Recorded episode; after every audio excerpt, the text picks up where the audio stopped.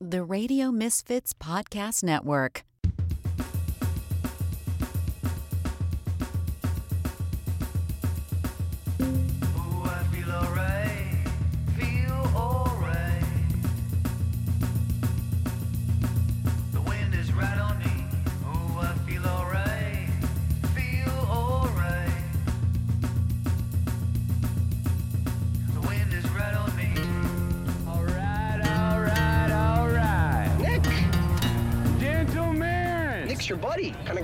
Guy you can drink a beer with. start your engine! It's the Nick D Podcast. All right, all right, all right. Hello. It is indeed the Nick D Podcast, and I am your host, Nick DiGilio. Hello, welcome to episode number 155 of the Nick D Podcast, right here on the Radio Misfits Podcast Network. Uh, so happy to be a part of the Radio Misfits Podcast Network. And uh, boy, expanding, having a great time here. Check out radiomisfits.live, where the Radio Misfits are streaming 24 7. It's a free service that you can hear 24 7. It's like a radio station, only cooler. It's, it, is, it, is, it is streaming now, right now, 24 7. Incredible programming, unbelievable uh, um, episodes of podcasts that are available here. Radio Misfits, the Unheard Music Project, which is uh, a whole bunch of incredible new unsigned bands that you can hear streaming all the time at radiomisfits.live. And in addition, a whole bunch of great podcasts as well. You can hear my podcast, this one, the Nick D podcast, broadcasts every day at 3 p.m. Central. And my other podcast, the uh, the uh, SNL podcast that I host, that show hasn't been funny in years, uh, broadcasts every day at 9 a.m. Central. So you can hear the Nick D podcast at 3 p.m. That show hasn't been funny in years. It's an SNL podcast at 9 a.m. every single day, along with unbelievable, really cool podcasts and stuff being streamed at radiomisfits.live. Check it out now, bookmark it, listen to it. It's amazing, and we're moving along. So come on now, get on board. RadioMisfits.live. All right, this is the Nick D podcast. I am your host. It is an episode of For the People. Man, we're already into July. It's the first Tuesday of the month, which means uh, that means that my my friend Herb Weisbaum, um, who is from uh, checkbook.org, he is the consumer man. He helps you with all your consumer issues and t- keeps you away from all the scams um, and the frauds and keeps your money safe. Any consumer issue, any consumer problem, any consumer story, he covers it. He covers it for you, for me, for the people. Herb is going to join us. And then Tom Appel is going to join us. He's our car guy. He is the publisher of Consumer Guide Automotive. Anything and everything related to automotive issues and cars, anytime you got a question about a car, you want to get a car, you need advice, anything happening in the news that is automotive related, Tom is our guy. So Herb and Tom join me once a month for the For the People uh, episode. That means Esmeralda's taking the day off. But that doesn't stop my dad from busting the door down and telling a joke and pushing this woman out of the Hi, way. I'm Carrie Russell, and I love Nick's show. I know you do. Hi, Carrie. I'm Carrie Russell, and I love Nick's show. She also loves my dad's jokes, and so do you. And he'll be coming to, at the end of the podcast to tell a joke. So that's what's happening today on episode 155. Hope you guys are having a fantastic summer as we move along here. Uh, the Fourth of July uh, holiday is happening. Um, you know, as I record this, you could be listening to this three years from now. But just know that it's July. Uh, well, it's, it, it is uh, technically it's July Fourth right now. So happy Fourth of July, everybody! I hope you don't blow your hand off. People who shoot the fireworks off uh, for the for the three weeks surrounding the Fourth of July in the city of Chicago are fucking morons. Sorry, but you are. Uh, it's always a pleasure. I lived in the city. I've lived in the city my entire life, and right around June twenty seventh or eighth is when people go, "Let's go out and light some shit up and blow some stuff up because we're fucking idiots." And they're doing it, and uh, you know, uh, it calmed down a little bit when everybody had COVID. Not anymore. Dogs are scared shitless. You know, uh, you know, people have post traumatic stress syndrome are, are not happy at this point. Uh, it's not good. So anyway, I hope you all have a great time, and I, you know, it'd be great to see you guys at the emergency room with I don't know seven fingers left. We'll see, morons. But anyway, uh, happy Fourth of July, everybody. Not a holiday I love, but hey, what the hell? Let's blow shit up. It's cool. We're American. Yeah, morons. Anyway, uh, so happy 4th of July. Uh, it gets close to my birthday, though, because my, my birthday is on the 6th of July. So uh, I, every every Fourth of July. I mean, I hate the summer. I hate the Fourth of July. I hate uh, everything. So my I don't even like my birthday. But my birthday's coming up, so that that'll be fun. Yay! And they'll still be blowing shit up. That's another thing. Like on my birthday is my birthday's on July sixth. Every year around my birthday, they keep blowing stuff up, and I'm like, "You guys, here's a birthday wish I have. Put that shit away and stop lighting stuff on fire, you morons."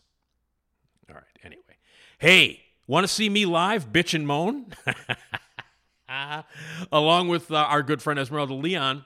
Well, we are getting closer and closer to the greatest weekend every year, and that is the Flashback Weekend Horror Convention, which is a three day dedicated convention to the world of horror and scary stuff and movies and celebrities and stars and events. It is the greatest thing ever, and I have been a part of it for 21 years now. I am a host. I am a moderator. I do interviews. I introduce movies. I hang out. I am a celebrity entertainer, host, co co-host thing. I am there all the time on the stage doing interviews, doing Q&As, and I am going to be hosting uh, the live version of this podcast. And you need to get your butt out to the Hyatt Regency in O'Hare. It's August 4th through the 6th for the flashback weekend. Unbelievable cool celebrities, everything horror related, a ton of vendors where you can spend a billion dollars on the coolest t-shirts and merchandise that you will ever see in your life um, in the vendors room Son Svengoolie's going to be there. My good friend Rich Koz is going to be there. Uh, there's a costume contest that you can enter and be a part of, and Rich is the host of that. And I'll be introducing Rich and hanging out with him.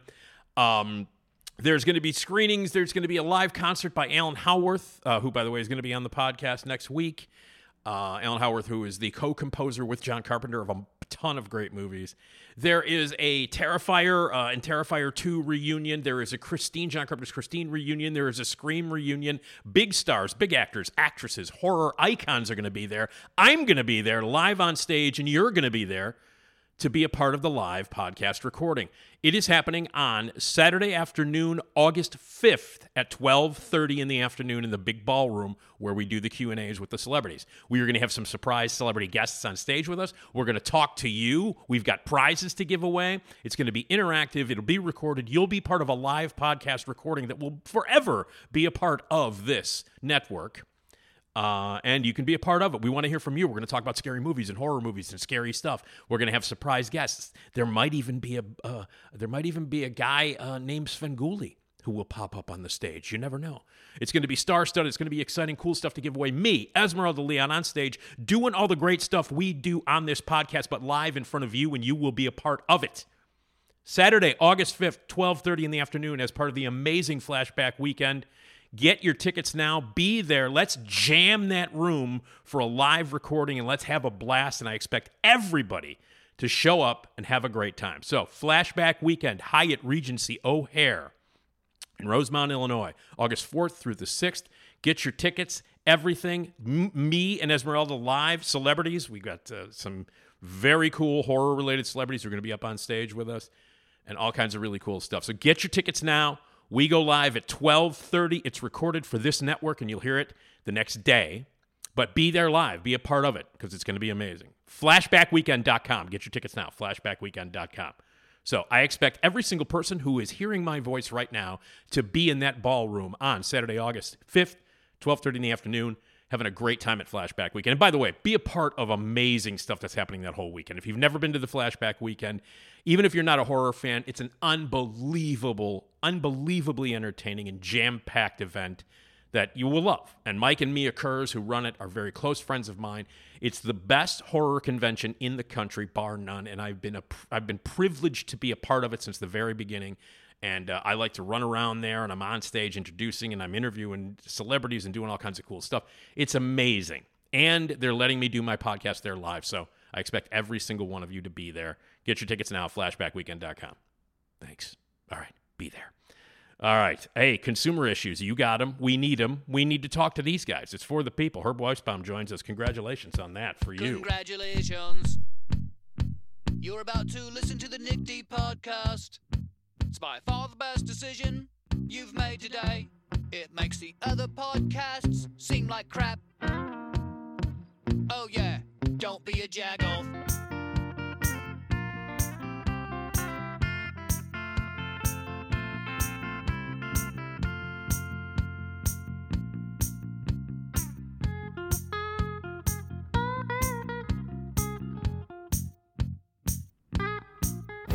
Weisbaum is the consumer man. Yes, he is your hero when it comes to consuming. The consumer man. Oh, yes, Herb is your man.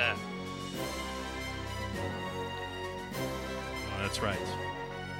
The heroic music and theme song of Herb Weisbaum, who is our consumer man, as you know.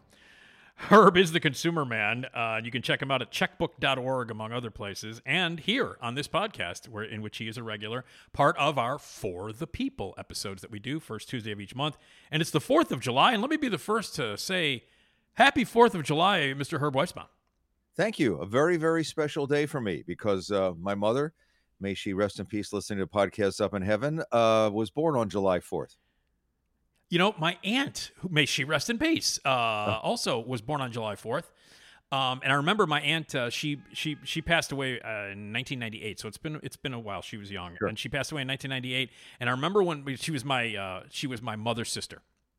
Um, And I remember when my mother was pregnant with me, um, she was like, uh, you know, uh, you should have him on the fourth. Just make sure you have him on the fourth so that we have the same birthday. She wanted me and uh, me and her to have the same birthday, and unfortunately, I was two days late. My birthday is Thursday, so um, so I was I was I was July sixth, and she was forever upset about that. My. Uh, well, my grandfather always told my mother that that's why they had fireworks, you know, when she was a little kid. She thought that. That's the thing. You know what's really funny is when I was a kid, when I was a little kid, because fireworks start going. And I grew up in the city. I grew up, you know, like in Chicago, blocks away Mm-hmm. Sure. from Wrigley Field, and stuff would blow up pretty regularly, even when I was a kid. And my Sure. parents would say that's because they're celebrating your birthday. that was the thing. It was like they started two days early, son. It, they start the celebration of Nick DiGilio's birthday two days early by blowing up half of the state. So, Oh. there you go. but And that's my- something. Yeah, she she was a your your uh, she was a Cancer then. Uh, under, guess under- so. Born born under the sign of Cancer. Yes. Yes, I'm an are. Aries, and uh, my due date was April 1st, April Fool's Day. Oh no! This would have been great, but I fooled my. I came a couple of days late, so uh, yeah, I, I believe my I believe my due date was the fourth, and I think that's why my aunt was so mad at my mother, like blaming her. Have the Well, let me- kid now, you know, like I was thinking. let me tell you something. Today they would have induced because they Yeah. wanted that date to draft. Just cut her open, get the damn kid out already. Get the July- kid out. We want to have a we want to have an Independence Day baby. That's what we want. So anyway, well, happy birthday to everybody who was born on this day, and happy birthday to our lovely country. And don't blow your fingers off. Now, Herb, before we get into the Fourth of July stuff that I want to talk to you about, tell everybody who Herb is, who the Consumer Man is, and how we can get your services. Sure. I've been covering the consumer beat for various institutions uh, for more than 40 years now uh, for NBC News, for CBS News, for uh, Women's Day Magazine. I uh, now work for checkbook.org. It's a nonprofit that uh, rates services in seven major cities across the country. And before this is over, we're going to give you folks who live in those cities a free link so you can get uh, a trial run of what this is like. So, where Consumer Reports rates products, we rate services. We rate the plumbers and the electricians, not the uh, appliances and the lumber, that sort of thing. Excuse me, Nick. All right. And because we're a nonprofit, we don't get money from anybody. We tell it like it is. We're there to serve the, the public. And I also host their biweekly podcast called Consumerpedia. The last issue that just dropped, Nick, is all about electric vehicles. We're going to talk about that later. It's a update to the one I did about a year and a half ago, and a lot has changed. But I really enjoy what I do to to help people and just try to make people smarter, save money, save time, and avoid all the bad guys out there because right. Lord knows there's enough of them out there. Uh, and uh, Consumer Man is your handle on all the uh, on all the socials out there. The Consumer Man uh, or Consumer Man, and people can check out checkbook.org and theconsumerman.com. Yeah, if you just go to consumerman.com, not the consumerman, consumerman.com, you'll, everything is there in one place. I even have stuff for kids, by the way, on there, Nick. It's the LifeSmarts program from the National Consumers League, and they can learn about buying a car, credit scores, identity theft. This is for high school kids, and these Oh. are little videos that help explain stuff to them. I was cool. I was TikTok before there was TikTok. Nick. Yeah, yeah. I was just talk. I, I've seen you lip sync to songs before, uh, Herb. It's quite interesting. Um, so all of that is available at consumerman.com. Links to the checkbook.org, to this, to that, to podcasts, everything that the Consumer Man does. And then once a month, you are uh, kind enough to spend some time with me and my my subscribers and listeners, and we Oh, always appreciate I it. love we always I- appreciate it. Uh, so it is the Fourth of July, as we did mention. Um, And as someone who has been, cons- you know, covering the consumer beat and been in the news beat Mm-hmm. for many, many, many years, I'm sure that there is a consumer angle on the Fourth of July. I'm sure that there has been coverage of stories that have a Fourth of July tinge to them that you've covered as the consumer man over the years. Are there any memorable things that happen around this holiday associated with what you do? Sure, there are a couple of them. Uh, you know, when you're on TV, they try to you try to show things to demonstrate the you, you know when you say a sparkler burns at a thousand degrees or whatever it is. I can't remember the figure now, but it's really hot. Yeah. You know, just hold it in your hand, say it burns really really hot. So the producers go, you know, how can we how can we show this? I'm talking like 40 years ago, and so I took a steak and I just took, I blew it out and I put it on the steak and you know it branded the steak. It seared the meat which sort of you know you, you hear it going shh, sort of Yeah. you know imagine that's your kid's hand or something like that right. and then uh, nowadays uh, i'm not going to say they stole it from me but nowadays the feds always do this thing where they blow up watermelons to show the impact of an m80 right. well yours truly was one of the first people who did that for tv way back when when the producer said okay so how do we show how these m's whatever the m80s the m10s whatever how do we show how powerful they are I don't know, stuff in a watermelon. Great idea. Boom. You know, and then you show it in slow motion and show the thing going apart. And then, uh, you know, you always try to try to interview victims if you can, because I'd like to hear somebody who unfortunately injured themselves playing with fireworks, telling the people out there, you know, it happened to me, it could happen to you. Please be careful. Please watch what you do. This is a true story. So I'm in the hospital, Harborview Medical Center in Seattle, Washington, Mhm. and this guy had blown, unfortunately, a couple of his fingers off with like an M80 or an M100, right? God. His hands all bandaged up. He's in the room, and I asked him a couple of things what happened, and I just I don't know. I wanted to sum it up, and I said, "So, is there any advice that you can give before I let you go?" And I was expecting him to say, like I said, don't play around fireworks; it's dangerous. And he said, "Yeah, after you light the fuse, be sure you throw it really quickly." and I realized that some people just don't learn. You know, I mean, I felt really sorry for the guy. That is not. I never used that on the air, but that was that was the advice he. That's what he took away from losing a couple of. Yeah. Instead of I'm never going to touch fireworks again, next time with my stumps, I'm going to throw them a little faster. Right, Uh, right. That's but that doesn't surprise me. I mean, they start blowing off stuff in my neighborhood uh her right late late June. It starts in late June and it goes all the way through you know, for for like after my birthday. It continues through like the week after my, you know, it's it's just every year it's stuff blowing up people and then and then you know I don't know if you if you've been reading about um our horrible air quality here in Chicago over the past like week. Yes. Um, Yes. But you know, because of the Canadian wildfires, we were last Tuesday. Uh, in fact, a, a week ago today, we had the worst air quality of anywhere in the world in Chicago. We had, we had that a month ago. It comes down here too, of course. Yes, we Yeah. had that one day. We were worse than uh, we're worse than China, which Yeah. is like not something you strive for. No, no, no. I mean, we like literally on Tuesday of last week, Chicago had the worst air quality of any place in the world. So we, you know, we've been having all of that stuff, and and and it cleared up with. Uh, we had like, well, first of all, it cleared up in time for like, uh, we had like a record amount of rain yesterday, like a mm-hmm. ridiculous amount of rain, like, hmm. and we had that dumbass NASCAR thing that was here in Chicago where they were mm. actually driving down the street. So as soon as the air quality clears up, we have NASCAR, and now everybody's going to be blowing stuff up in the streets for the next three days to uh. make the air quality just as bad as it was last week. Uh, well, let me just say another reason I, it upsets me that so many people set the fireworks off in the neighborhoods is that you know those of us who have pets. My my oh, dog Oh, yeah. goes crazy. I have to give Yeah. him tranquilizers because he goes Absolutely. absolutely nuts. Starts shaking, goes in the corner. Uh, there- and- it, it's it's it's pets as well. It's also older people, Yes. and you know, and uh, uh, and and veterans, uh, and and Oh, PTSD. People who have PTSD. PTSD. Are it's horrifying, and and and it just and in, you know, I live on the northwest side in the city of Chicago, and I'm Mm-hmm. telling you, uh, her last night until around 2 a.m. stuff was blowing up, and you know, tonight and tomorrow it'll be even worse. And, and then yeah, they do you it got- afterwards for a couple of days, like they use. up- absolutely. So, so if you have a pet, make sure you have the doors closed; they can't escape. Yep. If they and they have a collar on, because you know my experience in pets, I'm, I'm you know with the, all the consumer groups here, the uh, the rescue a- organization, we see more things at the shelter Fourth of July and New Year's than any other time of the year because the pets freak out and run out the door. If you have an open Yep. window because it's hot out or something, just think about that. If my pet, I don't want my Yep. pet to bolt because I might not get him back yet. Yeah. One last thing before I, I let you do with your agenda, because you mentioned about the air quality and all the flights that were canceled. oh uh, yeah, if yeah, you yeah. want to go to my website and just click down a little bit on the what airlines must do if your flight is canceled or delayed, there are a lot of people that need that information because they don't always play they don't always tell you the true story and you need to know your rights when it comes we're going to have that all summer long between the overload of passengers the non-capacity and the forest fires uh, just go to consumerman.com and just go down the list a little bit and look for what the airlines must do if your flight is canceled or delayed because you really need to know your rights and it's all it's all there for you. So if you're traveling, make sure you check it out. Consumerman. Uh, com. I haven't I haven't flown in 13 years. Uh, Wow. It's, been yeah. Wow. I'm not a bit. I don't I don't travel a lot. I never you know I, I never really uh, did. But the last time I flew, and this is really strange that this, it's connected to what we've been talking about.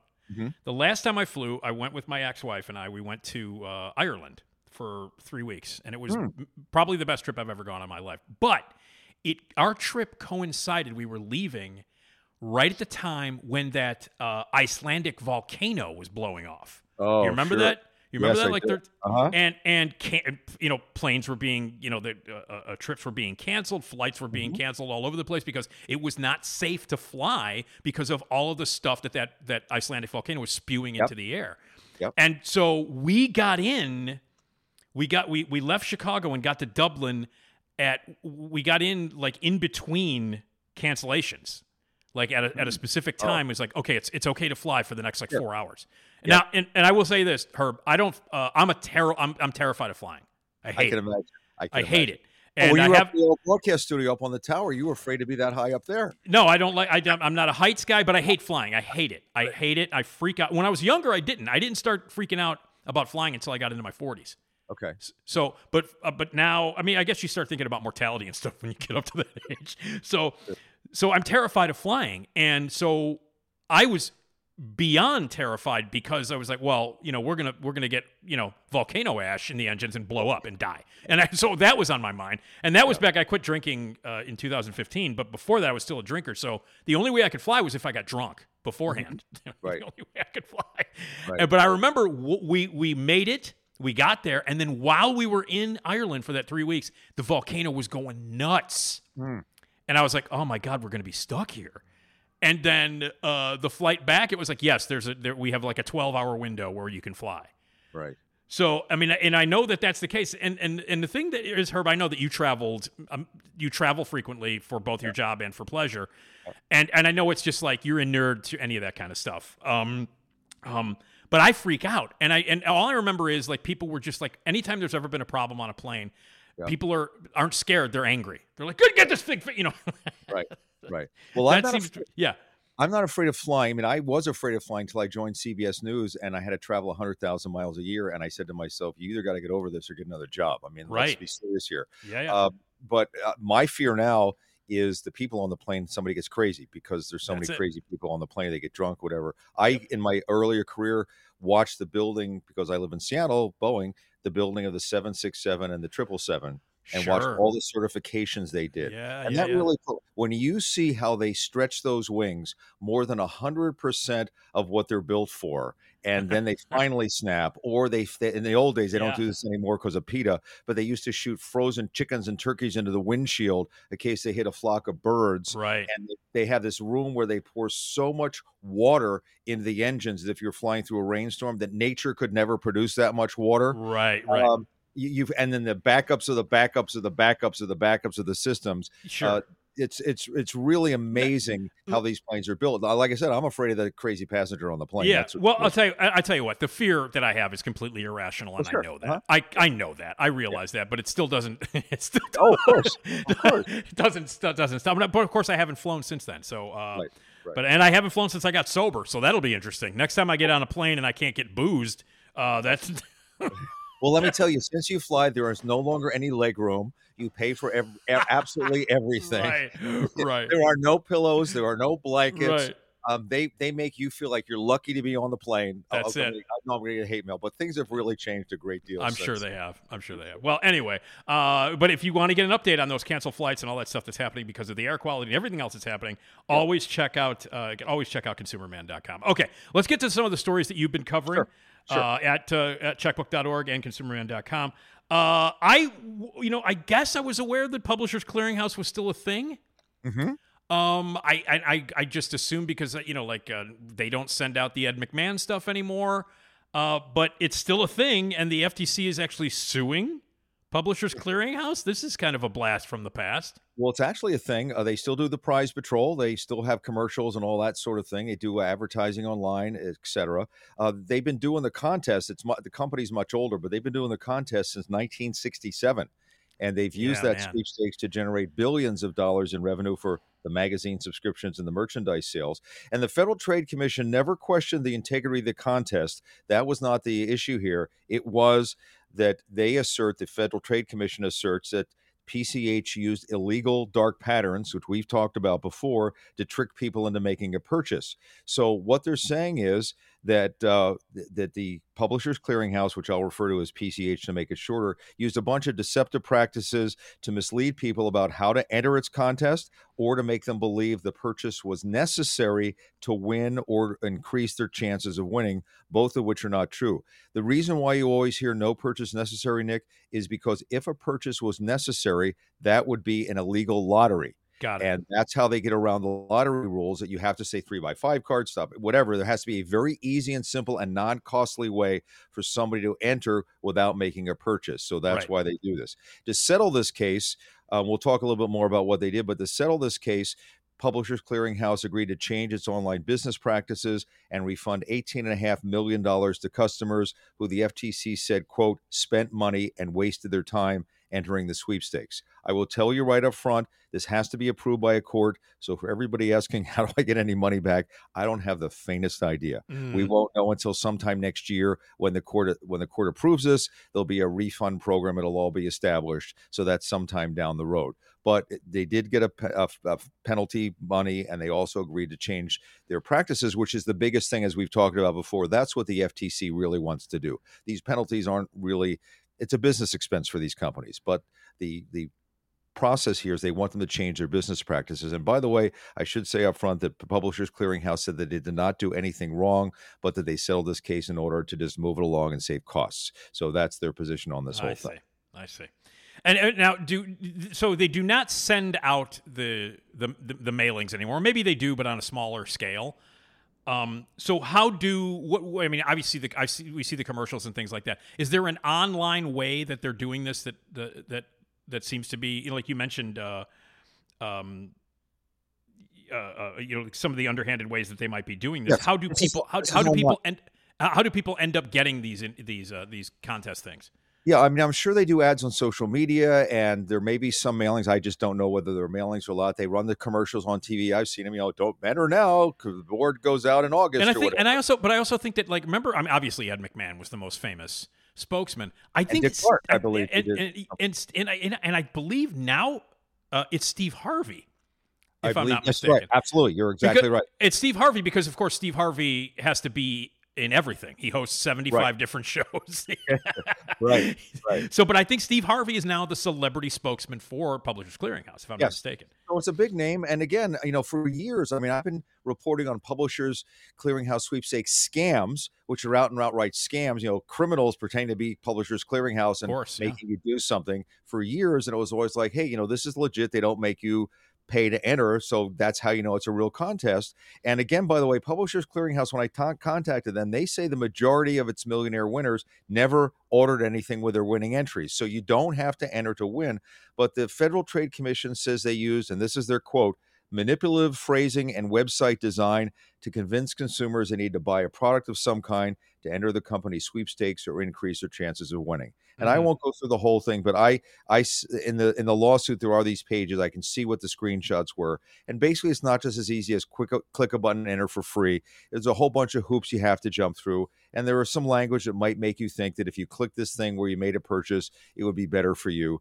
And I, I you can see why the FTC alleged that. So that's what they're going to get them to do. They're, they also there's one other allegation here which is significant, which is they said that the company uh, had shipping and handling charges which they did not include up front and you didn't find out until later in the process possibly before you could cancel the order that's when you found out about the shipping and handling charges which is a deceptive practice according to the federal trade commission so they've agreed to number one, tell everybody the full price of the goods and services, including shipping and handling, so the whole full meal deal. By the way, those charges the FTC said were 40% uh, of the product costs. So it's not like there was minor shipping and handling. That was 40% of what you bought was a shipping and handling costs. Um, they also will no longer uh, say that they have a no risk purchase when the person has to pay for the return of the item if they don't like it. They were saying no risk purchase, and the people had to pay for that return shipping. And then they're also not going to do anything that indicates to people that they will have to buy something to enter the contest or increase their odds of winning the contest. And they're going to set up a link that will directly take you to a page where you can enter the sweepstakes without seeing any of the sales messaging whatsoever. So they're going to make it really, really easy. So, so that's really good that they're going to do that. Yeah, it, you know, and I I have often wondered because I'm I don't uh, I'm not going to get into any content. I have no interest in that at, at Sure. all. So it doesn't work on me. I'm just I, I will not even I'm not Mhm. even interested. But like I've often wondered what quote unquote no risk means. And I think that that is, I mean, that's one of the things that th- that they were concerned about. But w- I wonder what is the umbrella on which they use that phrase. I wonder. Well, that's all kinds of online marketing and direct marketing now says no risk purchase, and and what they what I interpret it always to be is that if you don't like the product, you can return it to us or just keep it, not have to continue. But some people could interpret no risk as you know you wouldn't be out the shipping and handling, or you wouldn't have to send pay your money to ship it back if you didn't like it. When the shipping and handling is forty percent of the, I, I've never seen anything that high before. That's unbelievable That's crazy. I mean, that's Uh, crazy. So that is a major expense. That I can see how people would be upset if you did not realize that going in. You got something you didn't like, you ship it back. Well, that's you know, in this day of- of free returns, in many cases, that's you know. The other final thing they did, and you and I've talked about this, is a a, a repeat story here about privacy. The FTC is really cracking down on companies that are playing fast and loose with our private data. They charge Publishers Clearinghouse with making misleading statements in its privacy policy up until January of 2019. Uh, the company said it did not rent, license, or sell consumer data to third parties when the FTC said, in fact, it did share this information with other companies. So, as part of this settlement, all consumer data that PCH collected before January the 1st, 2019 is going to be destroyed.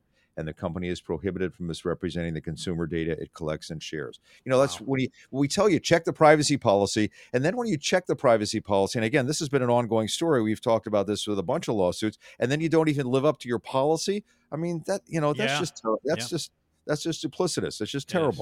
It is. It is. And the I FTC is that word, by the way, duplicitous. I just like it makes you sound so damn smart, Herb. I'm telling you.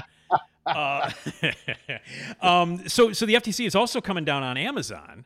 Um, Yes. using these as you as we've termed it dark patterns, um, uh, and, uh, and and they're tricking people into joining Prime.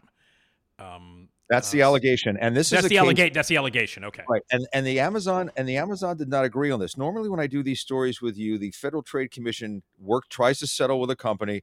If they're willing to settle, the FTC drops the lawsuit and the settlement at the same time. So nor, like just like I told you with Publishers Clearinghouse. So they worked with Publishers Clearinghouse for months. Publishers Clearinghouse said, "Yes, I will agree to this settlement." The FTC drops the lawsuit and the settlement at the same time, so it's all over and done with Right. This is a case where the FTC is suing Amazon, and Amazon said, We didn't do it, and we're not going to settle with you. We're going to fight this. Mm. So, as you may be aware, you know, Amazon uh, Prime is a huge moneymaker. That's where most of the money is made. A good portion of the money is made for, let me turn off my Outlook, Nick, so you don't it's okay. You're good.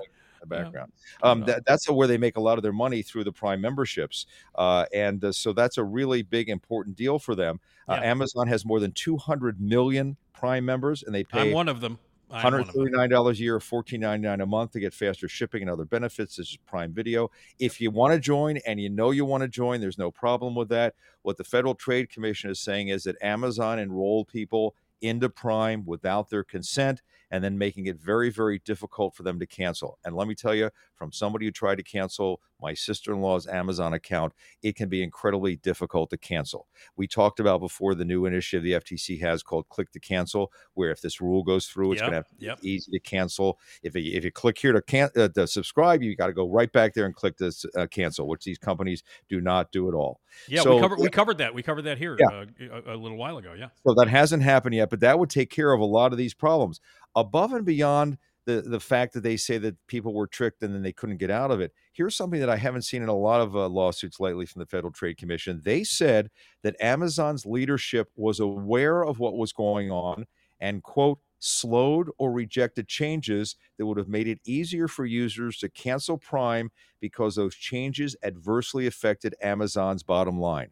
In other words, there were memos where people told the executives this is a problem, and the executives said, based on the documents in the court filing, no, we can't Ugh. change this because we lose too much money. Oh man. So that's that's one big area of contention that is a little different from everything else. So the government's asking the court to stop the alleged illegal practices and ordered Amazon to asking the court to order Amazon to pay a fine. They did not disclose how much money they're asking for. They were hoping that the uh, the court would agree, you know, find out what that would be. So How- often does a does a company fight back like Prime is? Like if they think that the FTC is off base, if they're like, no, we didn't do this. Does that happen very often? Do you see a lot of resistance or fighting back against the FTC if that happens? Normally for the cases I cover, and you know, you and I have been talking for I don't know four years now, five years, something like that. I can't think of another case where the company said we're going to fight it in court with something like that. Normally, they say we didn't do it, we didn't admit any wrongdoing, which they never do in these things. That's why they settle because they can say they didn't admit Yeah, any wrongdoing. But we're going to agree to pay this because it's cheaper. We don't have to have the lawyer bills, or it's in the interest of our country, con- Right. uh, uh, customers. And they write, you know, we want to thank the Federal Trade Commission for pointing out something to us so we can provide better customer service. I mean, the, the PR yeah. spin on these lawsuits is absolutely unbelievable. Of course, But it's yeah. very rare that a company fights back.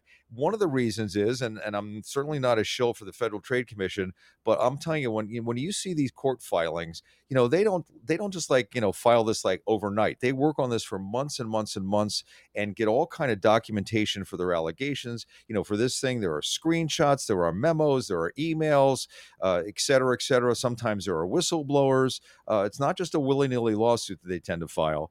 Uh, they they do spend a lot of time putting these things together, and that's why most companies who are confronted with the evidence say, "Boy, it'd make a lot more sense to just settle, get this over with, change our practices, and and move along and make it look like we did a good thing for our customers." When a, when a lunkhead like me, just an average schmo, thinks they thinks they've been ripped off, how do you contact the FTC? I mean, do you go to them and say, "Hey, I think Amazon is ripping me off. I think you know they they screwed me, you know, into joining Prime." Does that do do people do a lot of regular just schmoes go to the FTC and say, "Hey, I I want to make you aware that I think I'm being ripped off"? Does that happen a lot? Well, other than you, I wouldn't call them schmoes. But yes, but yes, average average people. I mean, that, that's that's one of their um, eyes and ears. That's how the Federal Trade Commission and the Consumer Financial Protection Bureau, which looks out over financial issues, gets information about things. So you just go to ftc.gov and Okay. there's a complaint form on there, and you can file out your file your complaint and let them know what happened. Uh, there's also the same thing with the Consumer Financial Protection Bureau, cfpb.gov. My next podcast, which we'll talk about next month. I interviewed the folks from the CFPB, and they were Oh. talking about that they have a completely different complaint process than every other federal agency. These are public complaints; people can see them, and by law, Right. the financial companies have to respond within 15 days. They're supposed to. So, but that's not with the Federal Trade Commission. Those are those are anonymous complaints. But that's how they find out. Just like me, when I was a consumer reporter on local radio and TV, and now with Checkbook, I get email from people. Hey, Herb, did you Yeah. know? Hey, Herb, you know I can't, we can't be everywhere. And and if somebody saw this thing, uh, that's how I get some of my best stories from. So many times your listeners will write me afterwards and say, "Just heard you on the Nick D thing. Did you know?" No, I didn't. Thanks for letting me know. That's yeah. That's how we work because you're there are a lot of eyes and ears out there and that's how we find some of the really real but i encourage you to file and even if you've been scammed by somebody i mean if they're also there for like the really true scumbag scammers kind of thing Yeah. file the complaint because a it lets you, them know what's going on and b if they they get another number of complaints they'll put out a tip sheet that adv- advises people and maybe you can help protect other people from what's going on even if you can't get your money back. Oh, it's interesting, but it, but and again, it's so complicated though. Like uh, covering this stuff, Herb, it's got to be complicated because then there are also the people who are pretending to be regular folks like us in order to go after you know to get to be a part like like people who maybe don't even have prime who want to get in on this you know what i mean? And say oh yeah they screwed me. They tried to get me and they're not even you know they tried to get me to join prime in order to get a little settlement money. That Right. and how and i mean how difficult is it to screen those sneaky people out is it does that happen a lot sometimes it's very uh, open. Like they'll say, you know, if you bought a pack of meat at a certain supermarket, you know, five years ago, just let, they don't expect Yeah. anybody to have a receipt from that meat. Sure. Sometimes they actually have forms you have to fill out and you have to indicate, and they sometimes have computer databases. You know, if you were a, a customer of this cell phone service, they're going to know whether you're a customer of that cell phone service. They're going to have the uh, court course. administrated uh, person who's doing this will have all, the- you know, if you're a Prime member, then what was your account number? Or Yep. Look at a database. So they, they, they, do that when they can if there's some kind of reference to go to some cases are just wide open and i'm sure there are people taking advantage of it Yeah. uh, but in some cases is it really worth the work for you know 6.2 six Oh, dollars sure. and five cents Yeah, of course. know? but of yeah. course, but but I'm just saying, I'm just saying, Herb. On every end, someone's trying to make out. You know what I mean? Like even if even the good guys sometimes are bad guys. Yeah. So- absolutely and this So- and this highlights one more thing that i was talking to my wife about the other day and that is you know when i first started this there were basically scammers there were good companies and there were bad companies so the scammers are the criminals Yeah. the good companies were the good companies all the names we know the trusted brands and the bad guys were the little fly-by-night roofing companies and the painters who Yeah. didn't show up and the, Yeah, all yeah. that now we have so many good guys Yeah. big banks, big companies, big online companies, big tech companies who were trying to push it up to the line as close as they could and now going over the line and when they get caught i mean that's been with a lot of these banks that have been uh, uh, you know prosecuted lately. Oh i didn't know. How did that happen? It was a rogue employee or a rogue department or Right. something like that. They get a slap on the wrist they pay a fine they promise they'll never do it again they made gazillions of dollars. The fine is a cost of doing business. You know you can deduct that from your taxes. By the way if, if i ran the world that would be the number one change i would make you cannot deduct a fine from a government agency from your taxes that's not a deductible expense it's supposed to hurt you Right. Right. uh, and then they and then they go on their way and that's that's how the world has changed uh, you know the scammer scammers are getting better but the so-called good guys because they got to make the bottom line they got to keep their stockholders happy they they've really been pushing it up the line and a number of them have we've seen in, in recent years have gone over the line i just i think that's disgusting i mean it Yeah. really is disgusting that that's what you're doing to your customers Yeah. Okay. Well, um, uh, so the Publishers Clearinghouse and the Amazon stories about the FTC are all available uh, on at ConsumerMan. Uh, uh, dot com. So uh, now another fraud alert that we wanted to get into is ticket scams.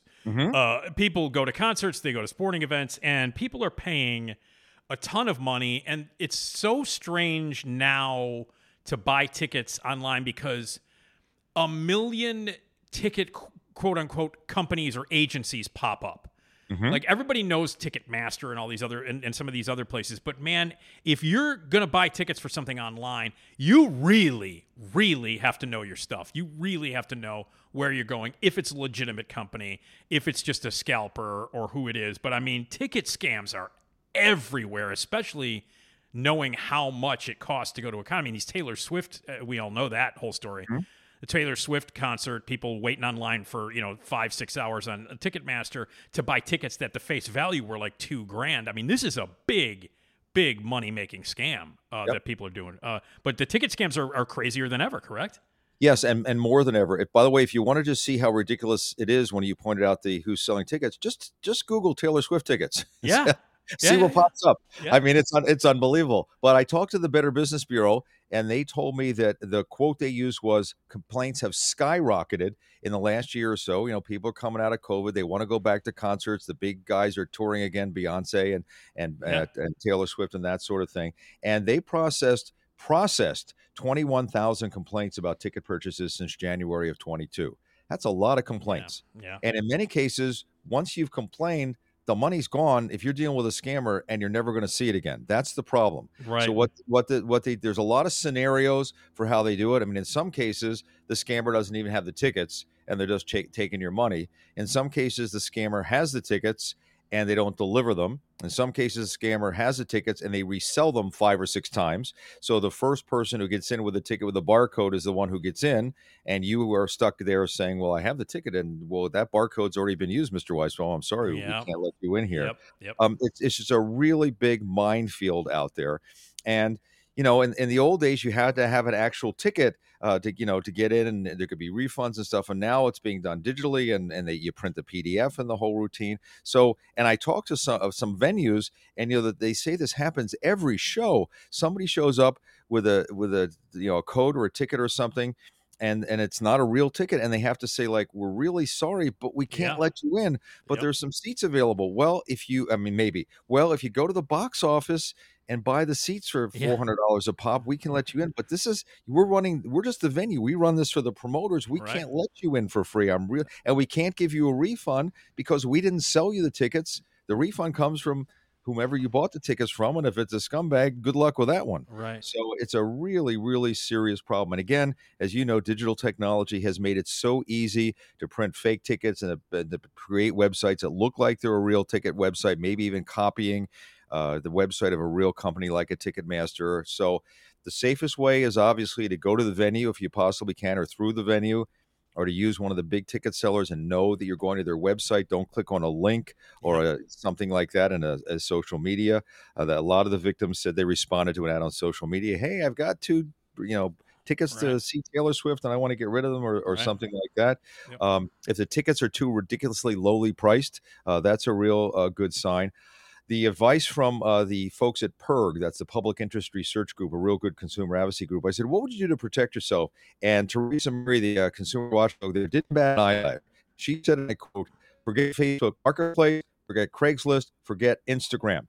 Unless you're buying tickets from somebody you actually know, a coworker, a relative, a super close friend, then don't try to buy tickets from an individual because you just don't know. And if you get burned, you're going to be disappointed and lose a whole lot of money. So, Yep. and you know, a lot of the sites have resale ticket sites now. A lot of the venues and or they'll connect you to a legitimate company. One thing I did learn is, uh, and by the way, some of these resellers, another problem is they don't disclose the the handling and shipping fees or whatever when before that. So you'll see the eight hundred dollar tickets, and then you'll just be flabbergasted at what the add-on prices are. So that's just something to keep in mind. But you'll that's not that you won't get your tickets. But the, Right. something I learned is there's a group called the National Association of Ticket Brokers, NATB.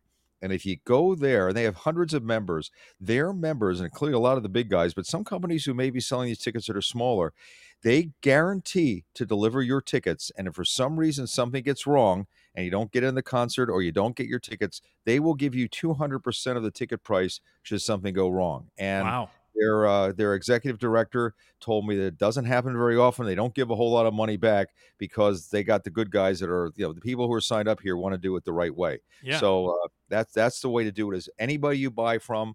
The advice that we said of before: forget the social media sites, forget those places, forget anybody you don't know, and uh, and uh, try make sure the site is within the NATB, the National Association of Ticket Brokers. Got it. It's interesting because you know, Herb, I do um, um, monthly or every once in a while now uh, shows at Zanies Comedy Club here in uh, Mhm. Rosemont, and Right. uh, when you go to buy tickets for my show, um, and or any show, in fact, at Zanies, a thing pops up because because uh, you know, even you know, like even smaller shows, like I'm, I don't charge you know. 12 grand like like like uh you know Taylor Swift does. I mean it's like 20 25 bucks to see my show and uh, and even on that level, there are people scamming.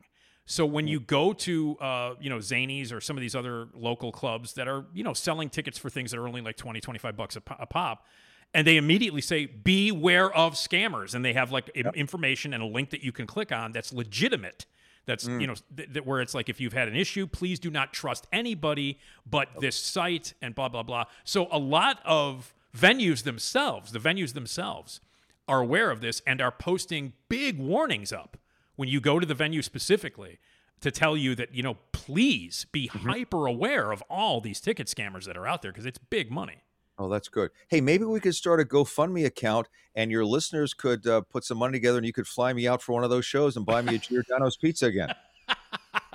Ah, that sounds that sounds really Listen, legit. Listen, That- it ain't- because it ain't coming out of your budget. I can no, tell you that not- right no, it's not coming out of my budget. I can tell you that for sure. But no, I mean, Uh, people really need to be to be Yes. aware Um, and and the other thing is one of the things that you mentioned here in the in the article that I want to that I want to talk about is that everybody now, as you know, Herb, in this day and age of social media and phones and all that stuff, everybody has to prove that they are somewhere by either videoing it or taking a picture of it. You know what I mean? Like, oh look, I'm here or I'm there, and you know, people, you know, you go to a concert now and there's seventeen thousand people who are holding up their phones recording the concert. Well, and they should be watching it, but they're recording it, and that happens all the time. And people are always like, oh look, I got this or I got these.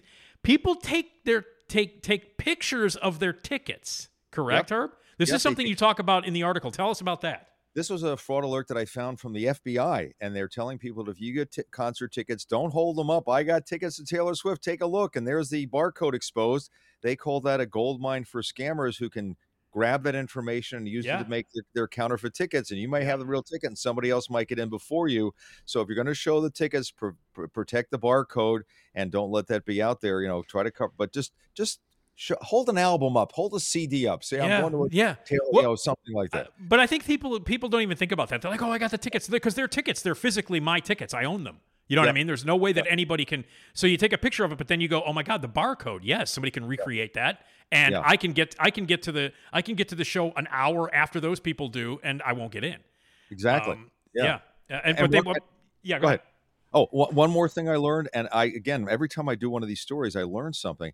As you may know, the ticket industry is moving to digital tickets, so they only show up on your phone. Yep. And the, here's a good tip: find out how the venue is using, uh, or the artist is the tickets for that event. I mean, if you find out that you're going to the so and so concert and they only accept digital tickets, and somebody wants to sell you a PDF, I'm going to send you tickets by PDF or put the Yeah. tickets in the mail. I mean, that is a real instantaneous red flag Absolutely. they've I've also heard, and one of the tips they gave is, and find out if those seats even exist in that venue. Some of these guys are so dumb; they'll you know sell row XX to seat uh, ninety two and ninety three, and there is no Right. such lower seat in Right. the venue. I mean, there are there are you just can't assume that it's legit because it's on the internet. You got to do Yeah. some due diligence. Yeah, I mean, especially now, it's crazy. Well, anyway, that story is really helpful and has a lot of details on it, so you, you you'll definitely want to check it out. We're running out of time here, but really quickly, the the latest uh, podcast. I want you to jump this in here to tell everybody what it's about, and and quickly, it's about electric vehicles, which is you know a hot topic right now. And in fact, I will probably end up talking about it when I'm done talking with you with Tom Appel.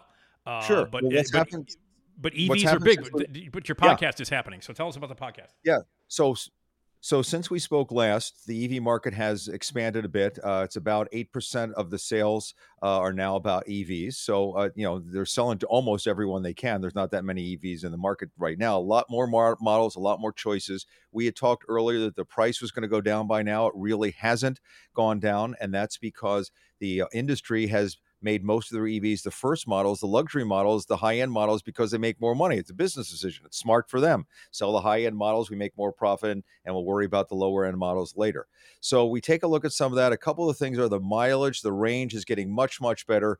Two to 300 miles, 300 miles or more is not uncommon. Some of the good ones get 400. The top one is now about 500 miles uh, that they, that they uh, go. The batteries uh, are really holding up. They come with eight year, 100,000 mile uh, warranties. There is now starting to be a used car market, which is one way you can save. And so there are tax credits on some new models. They changed the whole rules on that. We talk about that in the podcast. So not all the models are qualified before qualify, but if you have the right income and the right mo- uh, the right model is done, you can save up to seventy five hundred dollars. And for the right model, for the right income level, and a couple of hoops to jump through, but not big ones, you can actually get up to four thousand dollars back if you buy a used EV. And uh, so the one big tip and the takeaway here is I talk in this podcast to Edmunds.com and Consumer Reports, two names you know and love.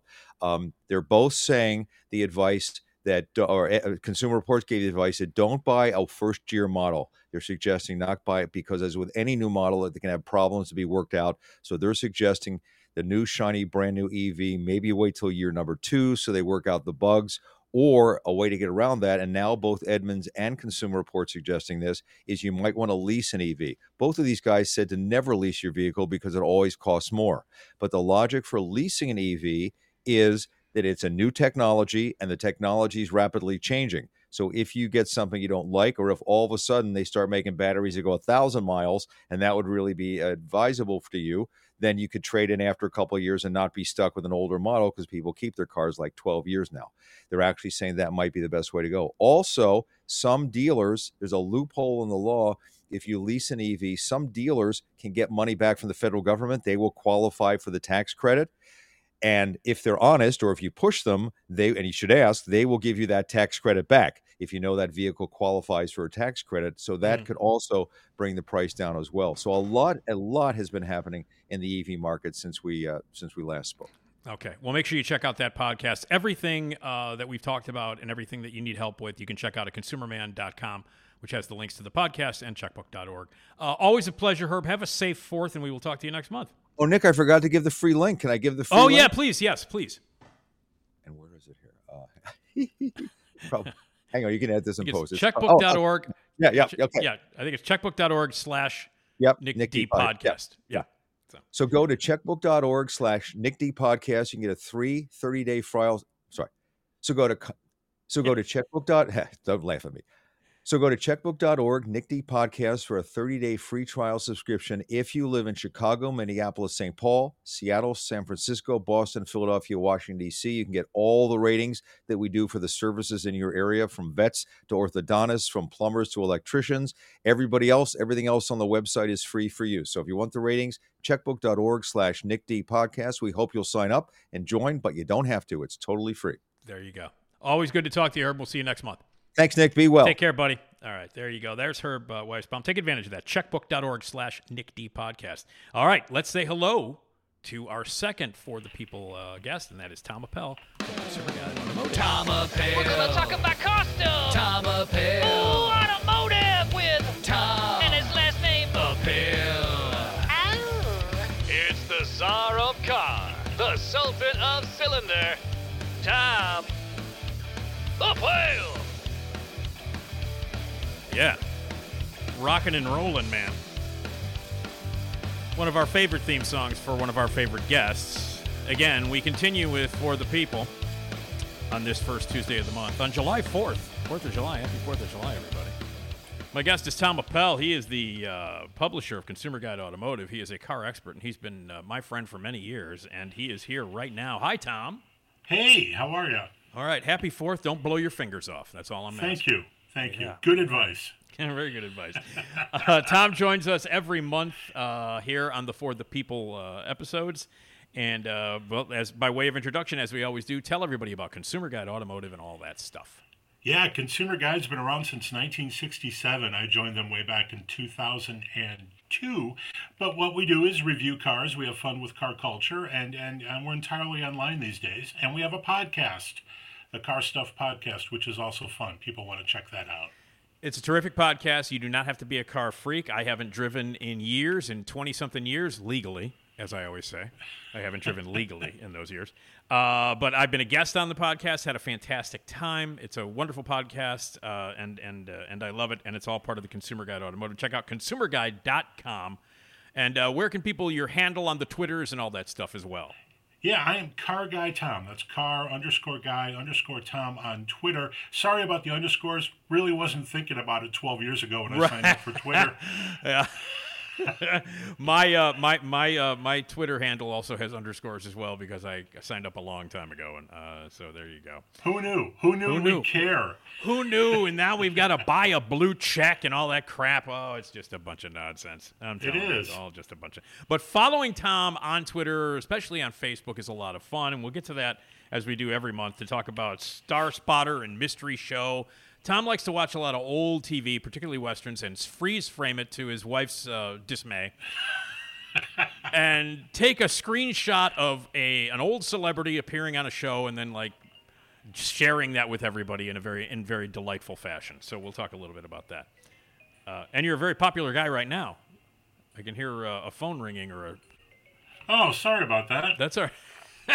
That's all right. All right, Just- I'm making that you- go away. do you I have to didn't get- hear it. That's weird. I Oh, didn't that- hear that. Do you have to get that? Is it, is it somebody is have they shipped the, the fireworks to your house right They now? will- Is that what's going on? whoever it is, they will have to wait. Okay, even if it's right. fireworks, even if they're waiting on you to to blow shit up right now. All right, Even if it's firemen. Even if it's fire, yeah. All right. Well, Tom is here. Always a pleasure to talk to you. We love Consumer Guide Automotive. One more time, check out consumerguide.com and the Car Stuff podcast. All right. We will get to Star Spotter and all that kind of stuff. Always, uh, the first question I ask you, it's always a month in between, sometimes a little bit longer, in between the time that we speak. And in that time, you always drive a couple of cars at least. What are you driving now? And that's and, and every time we talk to you, right, Tom? Because every time we record with you, you're kind of in a fresh new car. That's right. I get Yeah. cars on Monday. This Monday, I got two cars. I got two cars in the driveway. Whoa! today. How does that work out? How do you drive two cars? You know what happens sometimes is the way these things are scheduled, they're going to leave and they want to get them in the hands as, as in as many journalists as possible. And every now and then I just end up with two cars. They come from different places too, so uh, difficult thing to schedule. But I have the Lexus RZ, which is Lexus's first all-electric vehicle. It's a compact crossover, and I have and I haven't had an, this this brand vehicle in years. An Alfa Romeo Tonale. Oh my God! Yeah, yeah, and this is a also a, a compact crossover, but it's a plug-in hybrid. Uh, I've only driven that to McDonald's this morning, so I don't have a lot to say about it yet. But it's really good looking. And the other car you haven't driven yet, I would imagine, since you. Nope, I parked Uh, it no- out on the street. That's Now, about it. You mentioned that this does happen from time to time where they give you two cars at once. How does that work out? How do you schedule it to give? I mean, you can't. You, obviously, you can't. Get, do you have the cars for the same amount of time? Yes, what happens is for journalists in the Chicago area, and this is true in all the major metropolitan areas, the manufacturers create pools of vehicles that are loaned out for, you know, commercial use, for social media, and for media review, and and you just schedule with those organizations, and and generally, if they regard you as a legitimate news source or a content creator, you can schedule these vehicles, but you're limited to what they have on hand, the priorities. Like obviously, if, if some huge news if NBC News wants to do a special on a car, I'm going to lose it, right? Right, That's right. that's the way that works. Um, so there's a lot of complications in scheduling stuff, but but ultimately, I get into the cars I need to. Okay, all right. And so you, you and, and we always love talking to you about what's what you're in the kind of Alfa Romeo. That is not a name I've heard in a long time. Um, what they're still making cars? They're still around. Do people still buy them? Are they in demand? The Alfa Romeo? Great questions, and the answers are kind of muddy. Um, Alfa's been around forever. It's a, it's Yeah. a storied, it's a historic brand with a great racing racing pedigree. Uh, but their vehicles have gotten to be a little bit expensive in the U.S. People are a little bit scared of them. They had reliability issues, so so they're still out there. And this vehicle that I'm driving, the Tonale that I just mentioned, very interesting car for them because it's the most affordable vehicle in their lineup now. Uh, the vehicle I have comes to about sixty uh, total price. So that's that- Really? easily the most affordable Alfa in a long time. Clearly. I mean, I remember those cars were like you had to have some dough. To Yeah, get one of Alfas were expensive, and, Yeah. and they're generally always fun to drive, so they have that going for them. Wow, I didn't even know that. I didn't even know that they still existed. Why don't we hear more about Alfa Romeo? Because they only make one car that people can buy, and you're driving it that can afford. yeah, yeah, and part of what happened to Alfa, and this happened to Maserati too, is that they were part of the Fiat brand in Europe, and Fiat went through some oh. economic hard times, Right. so they had to refocus their attentions. And one of the interesting things that Fiat did I don't know, seven, eight years ago, was to spin off Ferrari. So Ferrari is now a standalone brand, and Fiat benefit, benefited from this huge infusion of cash by taking Ferrari public. But Maserati and, and Alfa Romeo still part of that under the Fiat umbrella, which is now under the larger Stellantis umbrella. Um, so it's, it's part of this huge conglomeration, and it, it got lost for a while. Wow, it's nice to hear the name. Boy, that really, I mean, that just popped into my. As soon as you said Alfa Romeo, I had completely forgot that that car existed and how popular they once were and how cool they were. They were cool, yeah. And in, and in the 80s, they built a lot of really desirable, insanely unreliable vehicles, but who cared? Well, they were insanely unreliable and well because they were. I mean, why? Why? Because they were sports cars? Because they were just like meant to be driven fast and crazy. What what you usually hear about Italian Italian cars sort of applied to Alfas and to Fiats and to Maseratis. They're just not especially reliable. Parts are very expensive. They spent a lot of time at the mechanic shop, unfortunately. Hmm. But they were always known for engines, and they sounded great, and they were fast, and they looked good. And what kept them alive at the time was that crazy magazines like Car and Driver just Yeah. fawned over them. Yeah, they did. because Car and Driver editors didn't have to pay for or own the vehicles; they just had to drive them. So, right, right, right. of course, the cars were awesome. Right now, when you do it, and that's a, that's a, this is a point that I do want to bring up. When you do drive a car and you test drive it, and then you report on it, and you guys write about it, uh, you do obviously take into effect how an everyday human will will be will be affected by this car and everything associated with it. Not just like the car and driver guys back in those days saying, "Yeah, it's a badass car. It's really cool." You know what I mean? I, I try very hard to do that. Tomorrow, my wife and I are driving to Milwaukee. That Lexus I mentioned, the Lexus RZ, that's a pure electric vehicle. It doesn't have a lot of miles on the battery right now, so this will be fun. We're going to try to find a charging station on the way to Milwaukee, charge Okay. up there, and hopefully Okay. we can get there and back. Hopefully, you can. All right. Yeah. well, there you go. Uh, what else have you driven since we since we since we spoke last? This makes me so happy. I drove the 2023 Honda Accord, which was just uh, not redesigned but updated. And I'm happy to say that this regular old midsize sedan, a thing we've completely forgot about, is still an incredibly good vehicle. Um, it's just it's just good that the Accord, which was always just understood to be perfect, is still nearly perfect. I drove the Sport Hybrid. Great vehicle, 44 miles per gallon, all sorts of room inside, nicely put together. Just, I love the car. What what can people learn from Honda? You know what I mean? Like you're saying that that's reliable, that it's a great car, that the that the Accord people love the Accord. It's consistently a good car, and it still is. I, I, what kind of lessons can other car manufacturers and companies learn from Honda? What do you think? Uh, consistency, and that's a great question, Nick. Hondas have always been good, and they've they the changes that they make transition slowly over time. And hilariously, a few years ago, Honda decided not to go with a volume knob on the dashboard.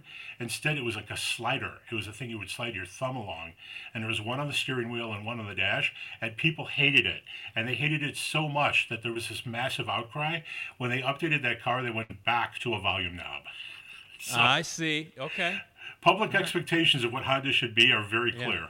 Yeah, yeah. I mean, everybody I know who's ever had a Honda, and you know, in all the years that I've been talking to you and talking to other car guys and reading about cars, Honda and the Accord especially, Yeah. great rep, great reputation, constantly. Yeah, yeah, it's a shame that that we've moved away to crossovers. But but I say that, but the Honda CRV, which is a compact crossover, really falls in line with those expectations. It's as good a Honda as any other Honda. Okay. Well, all other companies take note and listen to Honda. Follow Honda's lead. So, uh, uh, Tom, are you there? Tom, we're connected, but I don't hear you. Tom. Uh oh.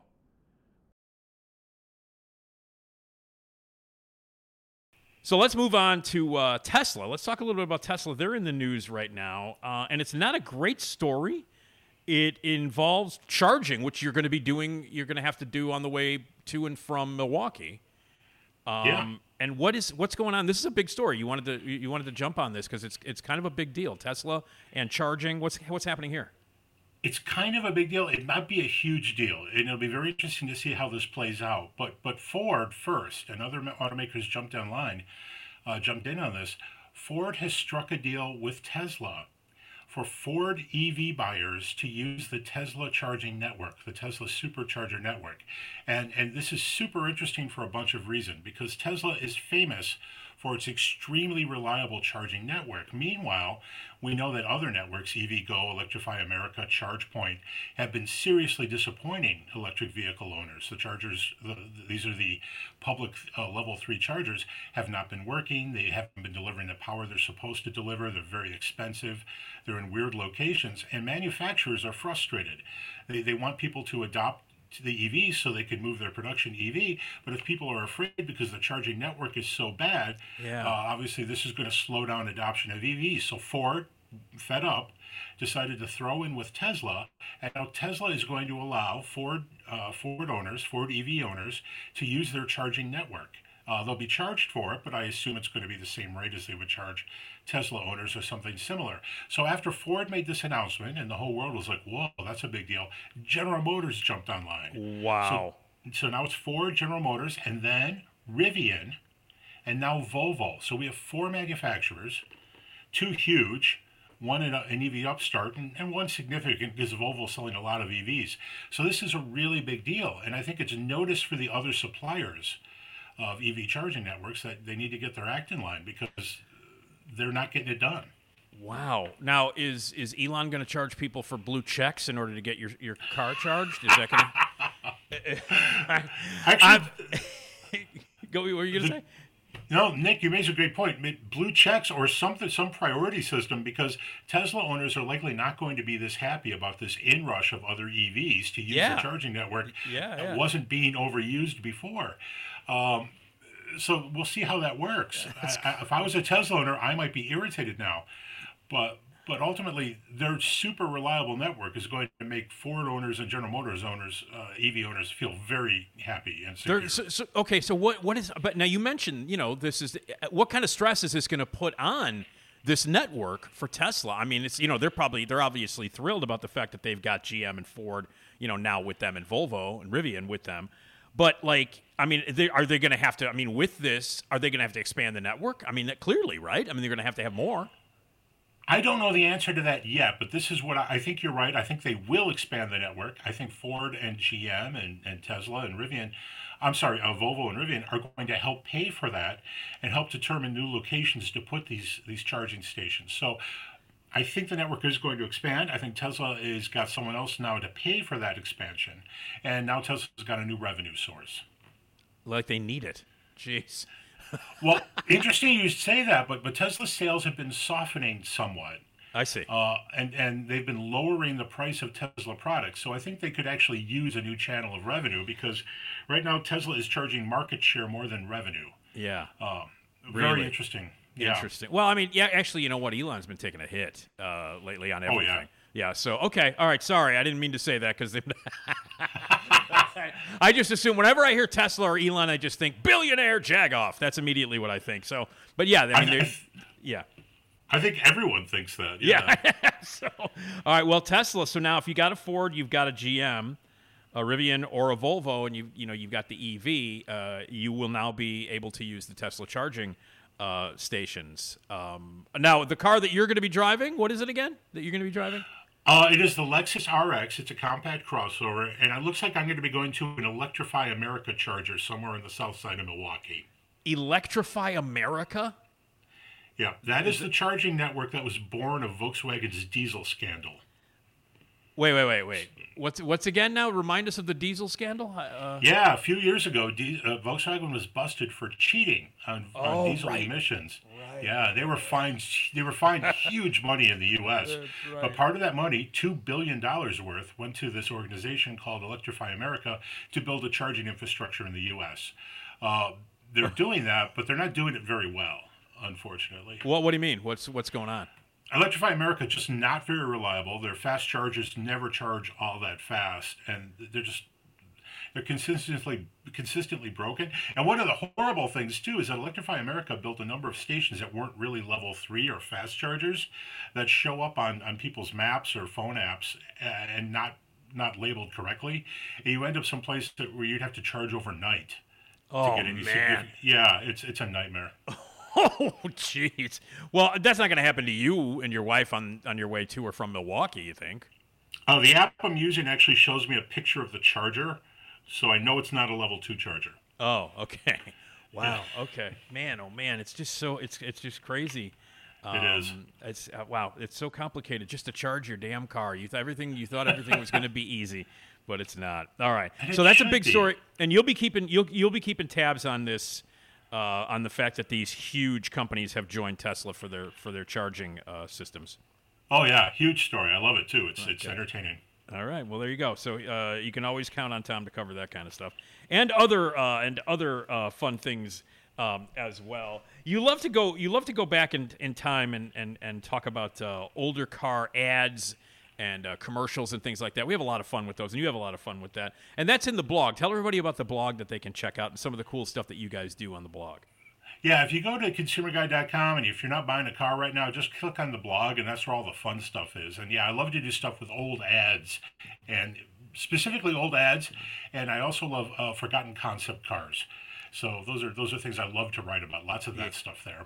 and and I mean, and you just the just the the stuff that you find uh, and the ads and the pictures. Some of it is just so classic and hilarious and fascinating too. Uh, about how you know our car culture and and our society and just culture in general changes through the eyes of these car ads and stuff. So speaking of uh, of old ads and the stuff that you do um, uh, in the blog at Consumer Guide, uh, we've got old ads here. Uh, the one that you sent here is for that are favorite car ads. It's like from 19 the 20, 1925 Ford model, uh, the 1925 Ford Model T. Yep. Okay, and you and, and it says the the sub the sub headline says cheapest car ever. Tell me tell me about the uh, the the Ford Model T ad for 1925 because it looks it's a fantastic picture. Yeah, I love the art. This is great. It's hand drawn Yeah. art, or actually, it's a painting, I guess. But but Henry Ford, a little bit like Elon Musk, or we should probably say Elon Musk is a little bit like Henry Ford. But but one one one changed the world more than the other. But Yeah. Henry Ford was crazy about volume and crazy about price. And one of his things he wanted, one of the things he really wanted to do was make sure that his his employees could afford to buy his product. And he was forever driving down the price of the Model T. And up until 1925, the price of the Model T kept going down and down and down. And in 25, I believe the Model T was offered for the lowest price ever in the history of American new cars, and that was 260 bucks. You could um, get you could get a car for yeah. $260. Yeah, it was it was an incredibly basic car, and it would never pass muster today. Uh, didn't have a fixed roof. There was no side weather protection, but it was a vehicle that would run, would go 50 miles an hour. It, it was relatively reliable. Uh, you could drive it every day, and it was 260 bucks. The year prior, it was 265. So this feels like it was a painful price drop. Like that was all they could muster. And I don't know if at the time they knew this was it. But, Yeah. but, but things happened for 26. There was a bit of inflation, there was some labor issues, and the price of that car went all the way up to 330, and it never went under 300 bucks again. Wow. So just a crazy point in time. And this ad has all the prices for all the models available then. And you had the uh, the runabout, 260 bucks, and you could go all the way up to the four door which was a play on the word four, the four door, uh, to 660 bucks, and that was four sealed doors and an, an actual weather protected interior. For six hundred and sixty bucks. 660 bucks. So you could get the four door, which is by the way one word F O R D O R, as though it were in Lord of the Rings. Uh, um, uh, for six hundred and sixty bucks. You know, you can't buy half a half a Taylor Swift ticket for that nowadays. So, uh, but you could get the four door car in 1925 for 660 bucks. But the cheapest car, a $260 Model T Ford from 1925. And, and just to put things into perspective, that translates to about 4,600 bucks now. So crazy good deal. And That's you a- got nothing. You got nothing, right? You have you have brakes only on the rear axle, no air conditioning, no radio, no side impact protection, no weather protection, but 260 bucks. 260 bucks or in this case 4500 in our in Yeah. our 4500 again almost you can get in to see taylor swift for 4500 uh you, you're you could almost see taylor swift for 4500 and by the way and i would imagine getting a uh, a model t ford now for $4500 would not require you to sit online for ticketmaster for five hours and get cut off uh, i would imagine that would not have to be an easy an issue either No, probably not. You just drive down to your dealer. I wonder how much it costs to get those replicas. Have you ever done an article? This isn't interesting. Maybe you have. God, every time I talk to you, Tom, there's always a new uh, question that I ask you that I've never asked you before, and I've known you for 900 years. Um, have you ever done an article or talked about it on the podcast, like what it costs to get replica cars, replica cars, or cars for movies? Has that been a has that been a, a thing that you've talked about at all? No, um, not not so far as we've written about it, but we've certainly had the conversation, and it's interesting because we know a couple of guys. Um, they're actually photographers that work with Collectible Automobile Magazine, which is affiliated with Consumer Guide, and and the studios tend to maintain these pools of cars, as well as contacts of people who own cars who are willing to rent them to the studio for use, and, and in that fashion they keep a, a portfolio of vehicles available for for scenes in which everything is suspiciously clean. But uh, Right, right. I think that's an interesting. I, I think that's interesting though, is like how cars are provided in movies and, and how they show up, and and and talk a little bit about uh, about the classic car uh, uh, magazine as well that you guys that you guys talk about a lot. Yeah, started in 1985. It's Collectible Automobile Magazine. It's a 96 page glossy old car magazine. Beautiful magazine. We produce it uh, six times a year. Uh, Don Sikora, a guy who used to work for me, has taken over as editor in chief of that magazine as it soldiers on. And it's like one of the last great print magazines. But it's a beautiful thing, no ads. Uh, it's about 40 bucks a year to subscribe, and it's well worth it if you like old cars. Absolutely. Collectible Automobile Mag. So make sure you check that out and, and Yeah. all that cool stuff. Hey, by the way, speaking of movie cars, which we often do um, when you're on this podcast, uh, did you see what uh, what Sven showed? I didn't uh, watch, but yeah, I saw it was the car. Yeah. The car, one of the greatest movie cars of all time, one of the most awful movies ever, uh, and I love it. Um, and and Sven has showed Rich has shown that movie many times, and it's uh, for people who might not know, it's it's a James Brolin movie about an evil car that seems to be from hell that just drives into this desert town and wreaks havoc for a, a day or two while James Brolin and his wife beating friend and alcoholic uh, deputy uh, try to save the world from the car that's possessed by the devil. Um, but it is a classic, uh, a, a classic movie car. Would you agree? Oh yeah, absolutely. I love it too because it's not really based on anything. It's just huge. Yeah, and it's got like like and uh, uh, uh, the uh, Barris, uh, George Barris, right? Was his name? Uh huh. George Barris is the guy who designed uh, the Monster Mobile, right, and the Batmobile from the '60s. Uh, and this guy basically, at a certain period of time in the '50s, '60s, and '70s, was designing every cool car that showed up in movies or TV. Yeah, he did the Monkeemobile too. Yeah. Oh God, so cool. Um, and you know, you could see some of the stuff, some of this stuff at like the Volo Auto Museum or elsewhere. I mean, this guy was. I mean, this guy's like a legend, right, Tom? Uh, this uh, George Barris. Yeah, original George Barris cars are very, very valuable now. They're they're shockingly expensive, and and for a reason because they were so iconic at the time. I'm trying to remember if he had anything to do with the Beach Boys car, and I don't think he did. Okay. That's the the Deuce Coupe, the famous Deuce Coupe that was on the album, the album cover, and I can't remember the album, but he did stuff based on that look, that, Yeah. that sort of T-body hot rod look. And, It's great- it's great look. Great stuff. And that car, though, I remember seeing that movie. I saw that movie, I don't know, seven, eight times in the theater when it came out because I was like 12 and I thought it was the thought it was the coolest movie ever. It's a terrible movie. Uh, by the way, Kathleen Lloyd, who plays um, James Brolin's girlfriend in that movie, quite possibly the most annoying performance an actress has ever given in a movie. I remember seeing seeing the movie in the theater at, at one time, and she like at one point, I don't know if you remember. When was the last time you saw the movie, Tom? It's been a while. That movie? Yeah. Oh man, I saw it once like 20 years ago. Okay, well, there's a scene in the movie where like she's trying to get away from the devil car, which, by the way, and the car again, as we talk about, it's a really weird looking but really badass looking weird car. I mean, it, I mean, I guess it kind of it doesn't look like anything except maybe a smushed down, like kind of Cadillac of that era. Yeah, Maybe? yeah, Uh, that's a good description. It's uh, kind of smushed and bloated to the sides. Yeah, it's Yeah. extremely wide. Yeah, yeah, and just really ridiculous. Uh, uh, but anyway, uh, at one point, like this car is possessed by Satan. it's so stupid. But she's in her house and she's on the phone with Brolin saying, "I'm scared," and the car, you can see the headlights of the car driving toward her front window. And she's like, "No, I don't know what to do. I don't know what to do." And everybody's like, "Well, why don't you leave the house, idiot? Because Yeah, the car is leave. coming straight. Look out the way. How about looking out the window, moron? You know, like that kind of thing." And then the car barrels through. It jumps up, and she's like on the second floor. And the car barrels through, jumps up, and goes through the window, dr- crashes right through her house, and kills her. Like drives right through her house and kills her. And I remember seeing the movie, and this was at the Davis Theater on Lincoln Avenue here in Chicago. And I remember seeing the movie, and when the car smashes through and kills her, the audience uproared with laughter and, and applause. like everybody, yeah! Everybody was so so thrilled that the most annoying woman on the planet was murdered by the car. It was one of the most satisfying uh, crowd responses to a death I've ever been a part of.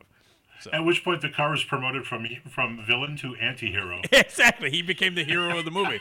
Now, if you can wipe out the you can wipe out the alcoholic guy and the dr- and the and the wife beater, that'd be great, Devil Car. Um, but yeah, like everybody he killed was annoying. So it was uh, anyway. But so anyway, so that I, I was just wondering where they got like these cars, the Model T cars. And by the way, you do also in this article you have a great 1925 Ford Model T gallery that you uh, that you have too. Um, do you have some some favorites in that in that uh, in that gallery? No, I just love this painting because it's it's just this this this picture, and this is the coupe. If you look at if you go to the article and look at the ad, this is the coupe, so sort of the mid-price car, but it is enclosed. And one of the great things is you can fold the windshield forward. You can see that in the ad, which is Yeah. interesting.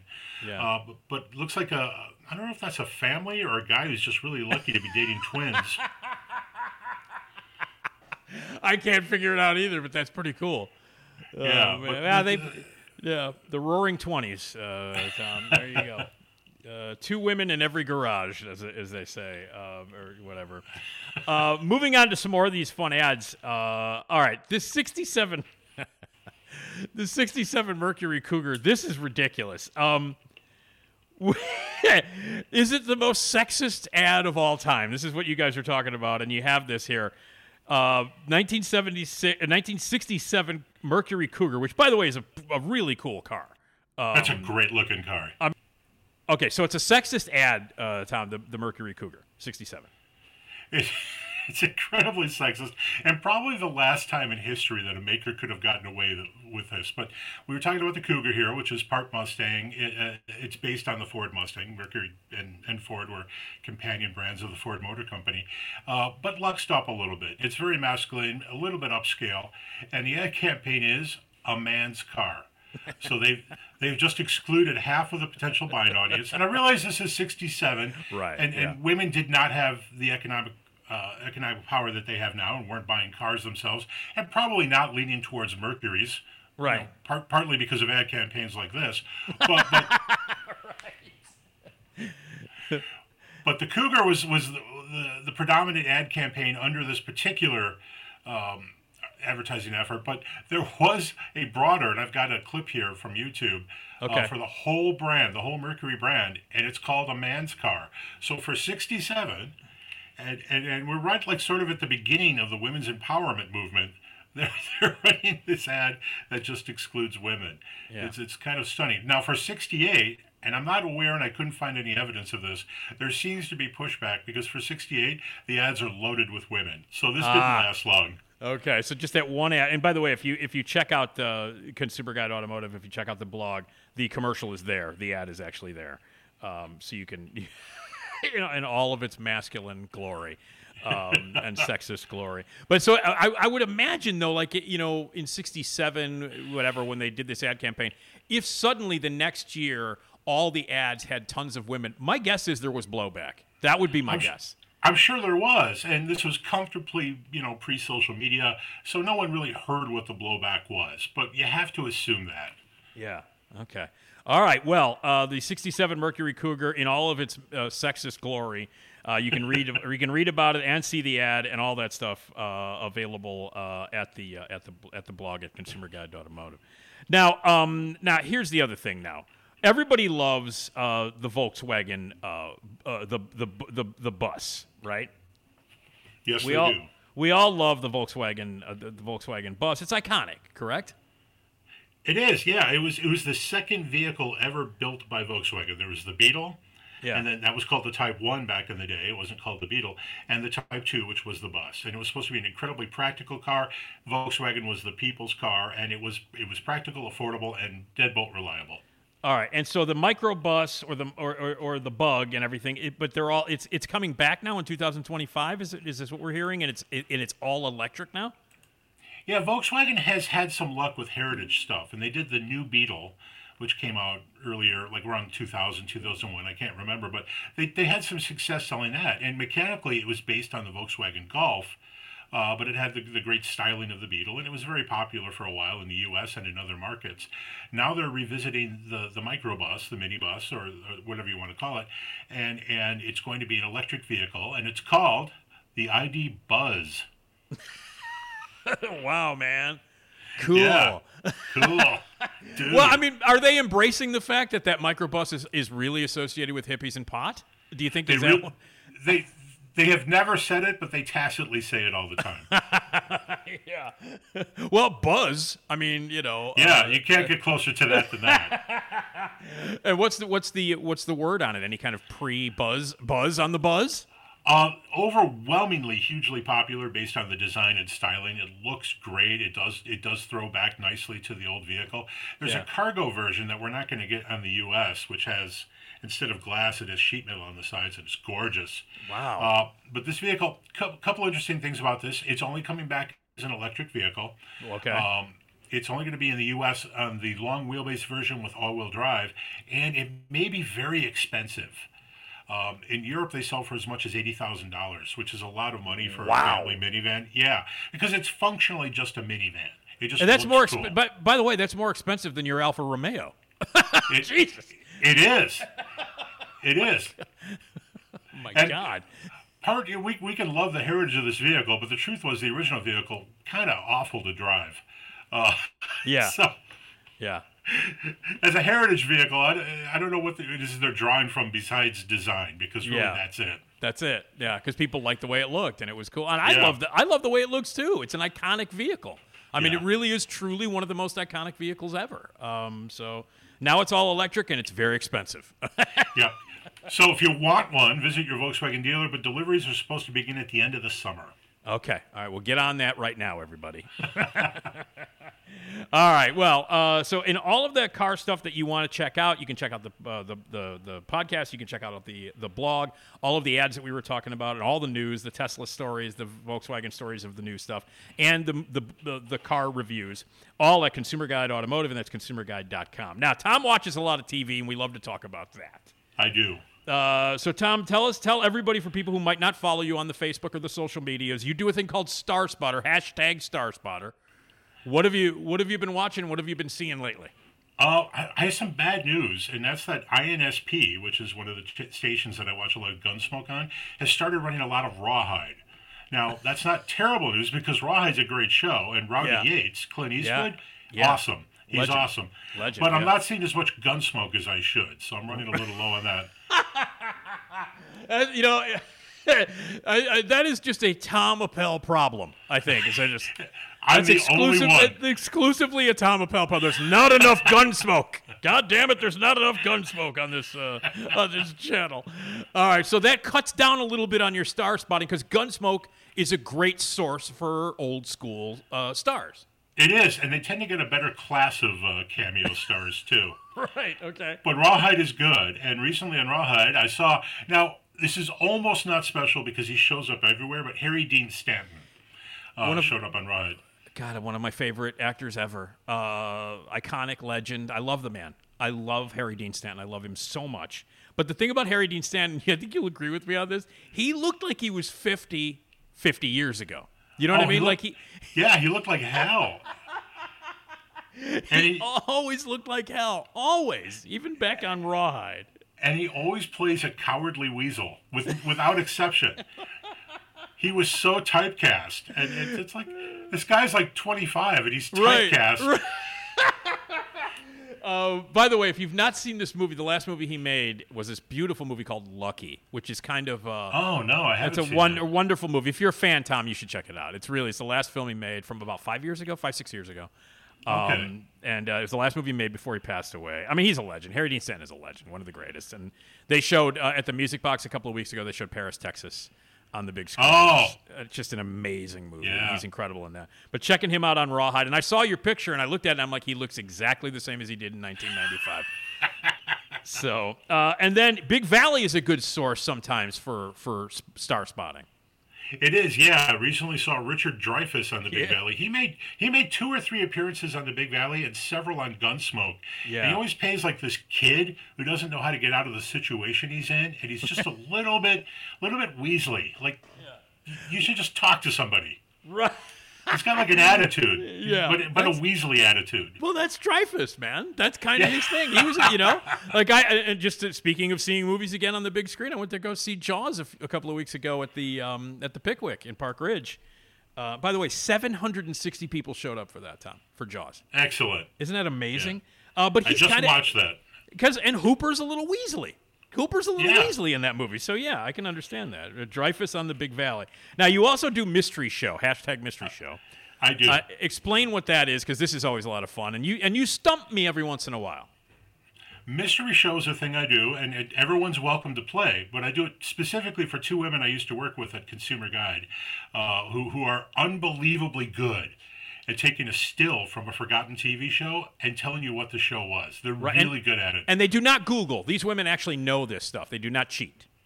they try to find the only person in, their, in, in, the, in the promo photo that they recognize, and they work backwards from there. Yeah, yeah. Now the now this last one that you just posted um, has an incredible uh, cast, um, and uh, and one of these one of these guys I actually hung out with for a week straight. Um, uh, um, Oh, I know that. I know yeah, this. Yeah. So so tell everybody who the guys were and then what the show ended up being because uh, I actually didn't know what the hell this was. I had no idea what it was when I saw it, and I was like, "How did this exist?" And this was real. Uh, I didn't know this existed either, and, and this is what you get when you do a Google search on Jack Elam. Who, A legend, who- man. And who, who doesn't do that? Um, Uh, I don't know. Once people see, you know, when people once they see Cannonball Run, they're like, "Who is that guy?" And uh, they look him up and find out he did about uh, I don't know, 150,000 westerns. Uh, yeah.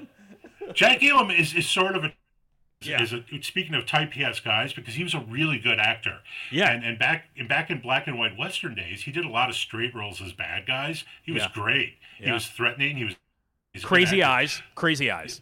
But the crazy eye thing got him roles like That's- support and like support your local sheriff. I think it was with James Yeah. Garner. Yeah, And yeah. then he, yeah, then Yeah. he was crazy. But this show, The Wheelers of Texas, ran from seventy four to seventy five. Starred Jack Elam, Yeah, yeah. Busey, and Mark Hamill. Gary Busey and Mark Hamill, Jack Elam, Gary Busey and Mark Hamill. The picture is hilarious, hilarious mid '70s network TV crap.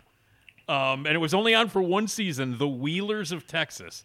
Um, yeah, Jack Elam, Gary Busey, Mark Hamill. How does that happen? How did those three guys happen? I don't know how that happened, and I've watched clips of the show since, and they wasted that cast. Yeah. It's it's it's sitcom and just Yeah. It's it's, it's an hour long show, but it, it feels like a sitcom. I've never, I didn't, uh, for the week that I spent partying with Gary Busey, I never asked him about the Wheelers of Texas. I, I doubt that he would remember it. I did I was ask him. just gonna, I was just I, doubt that. It, well, listen, Tom, and I'm not making this up. Uh, uh, I mentioned we were we ended up. I'm not going to go into the whole story, but I hung out with Gary Busey for a full week back in the fall of 1992. I'm not going to go into the whole story and how it happened and how I ended up hanging with him for seven nights straight and how I survived is the is the actual story. But I actually asked him one night. I was like, "Hey, um, what was it like working on DC Cab?" Now I don't know if you remember DC Cab. Do you remember DC Cab, Tom? I, rem- I remember only the car in DC Cab, but I've never seen. That was uh, Mr. T. Yes, Mr. T is in it, and uh, Yeah. uh, Bill Maher before he became political on HBO is in that movie. Uh, and all, yeah, it's it's just ridiculous. But but I so and Gary Busey is in it. So I was like, hey, uh, what, what was it like working on DC Cab? And he goes, I have no memory of making that movie whatsoever. He had no memory. He, was, loaded up on drugs, and James like, I have no memory of making that movie whatsoever. I'm like, well, you're in it, Gary. I want to let you know. Didn't turn out very well. I don't. I don't know. so, so he would definitely not remember the Wheelers. I guarantee you. If he doesn't remember DC Cab, he's not going to remember the Wheelers. So. Well, there's only like a dozen episodes of The Wheelers, so Yeah, uh, we gotta watch It's not that much to No, remember. that was remember. All right. Well, and Tom and Tom Appel will keep the Wheelers alive. That's what you do, my friend. Yeah.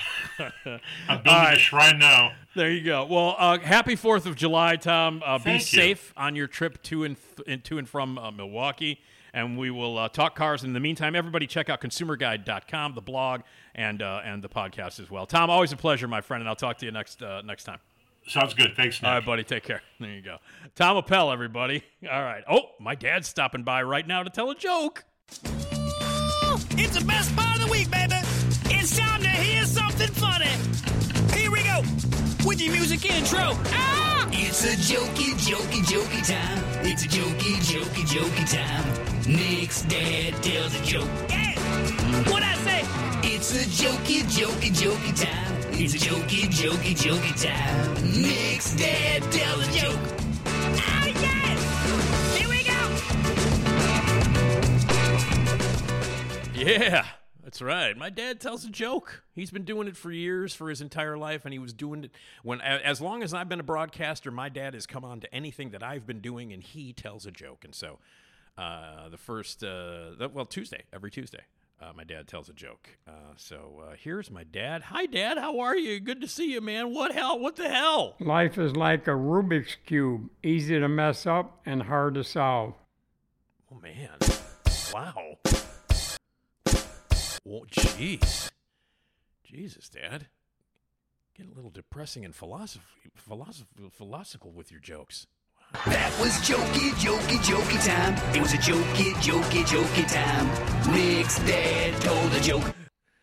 Yeah, and I hope I hope the next one you tell, Dad's not as depressing as that one. Jesus Christ. Wow. All right, Dad. Thanks, man. Jesus. Hey, want to be a sponsor of this podcast? Tons of people listen to this thing. I'm telling you right now, it'll pay off for you. Be a sponsor right now. Advertise on the Radio uh, Misfits and advertise at the Nick D Podcast. Sales at RadioMisfits.com. You want to be a part of this podcast? Leave your voicemail message. The voicemail system is open 24 7. We want to hear from you. We expect to hear from you. I listen to every single voicemail that I get, and we play back a lot of them on the air. Be a part of this podcast with your questions and your comments, your contributions, your megaphone requests, all that stuff. 773 417 6948 24 7. Leave those messages. Email me with anything you want to say or any questions that you have for guests or contributions or any of that stuff. Megaphone requests again. NickDpodcast at gmail.com. My thanks to Jason Skaggs, the man who does all the sounds and the themes and the weirdness in the music. And my thanks to Ed and everybody at RadioMisfits.com and RadioMisfits.live. And my thanks to you for listening. And we'll see you next time. You're the best. And uh, happy 4th. See if you have uh, all 10 digits by, uh, by Friday. All right? I hope you do. All right. Thanks for listening. We'll see you next time on the Nick D Podcast.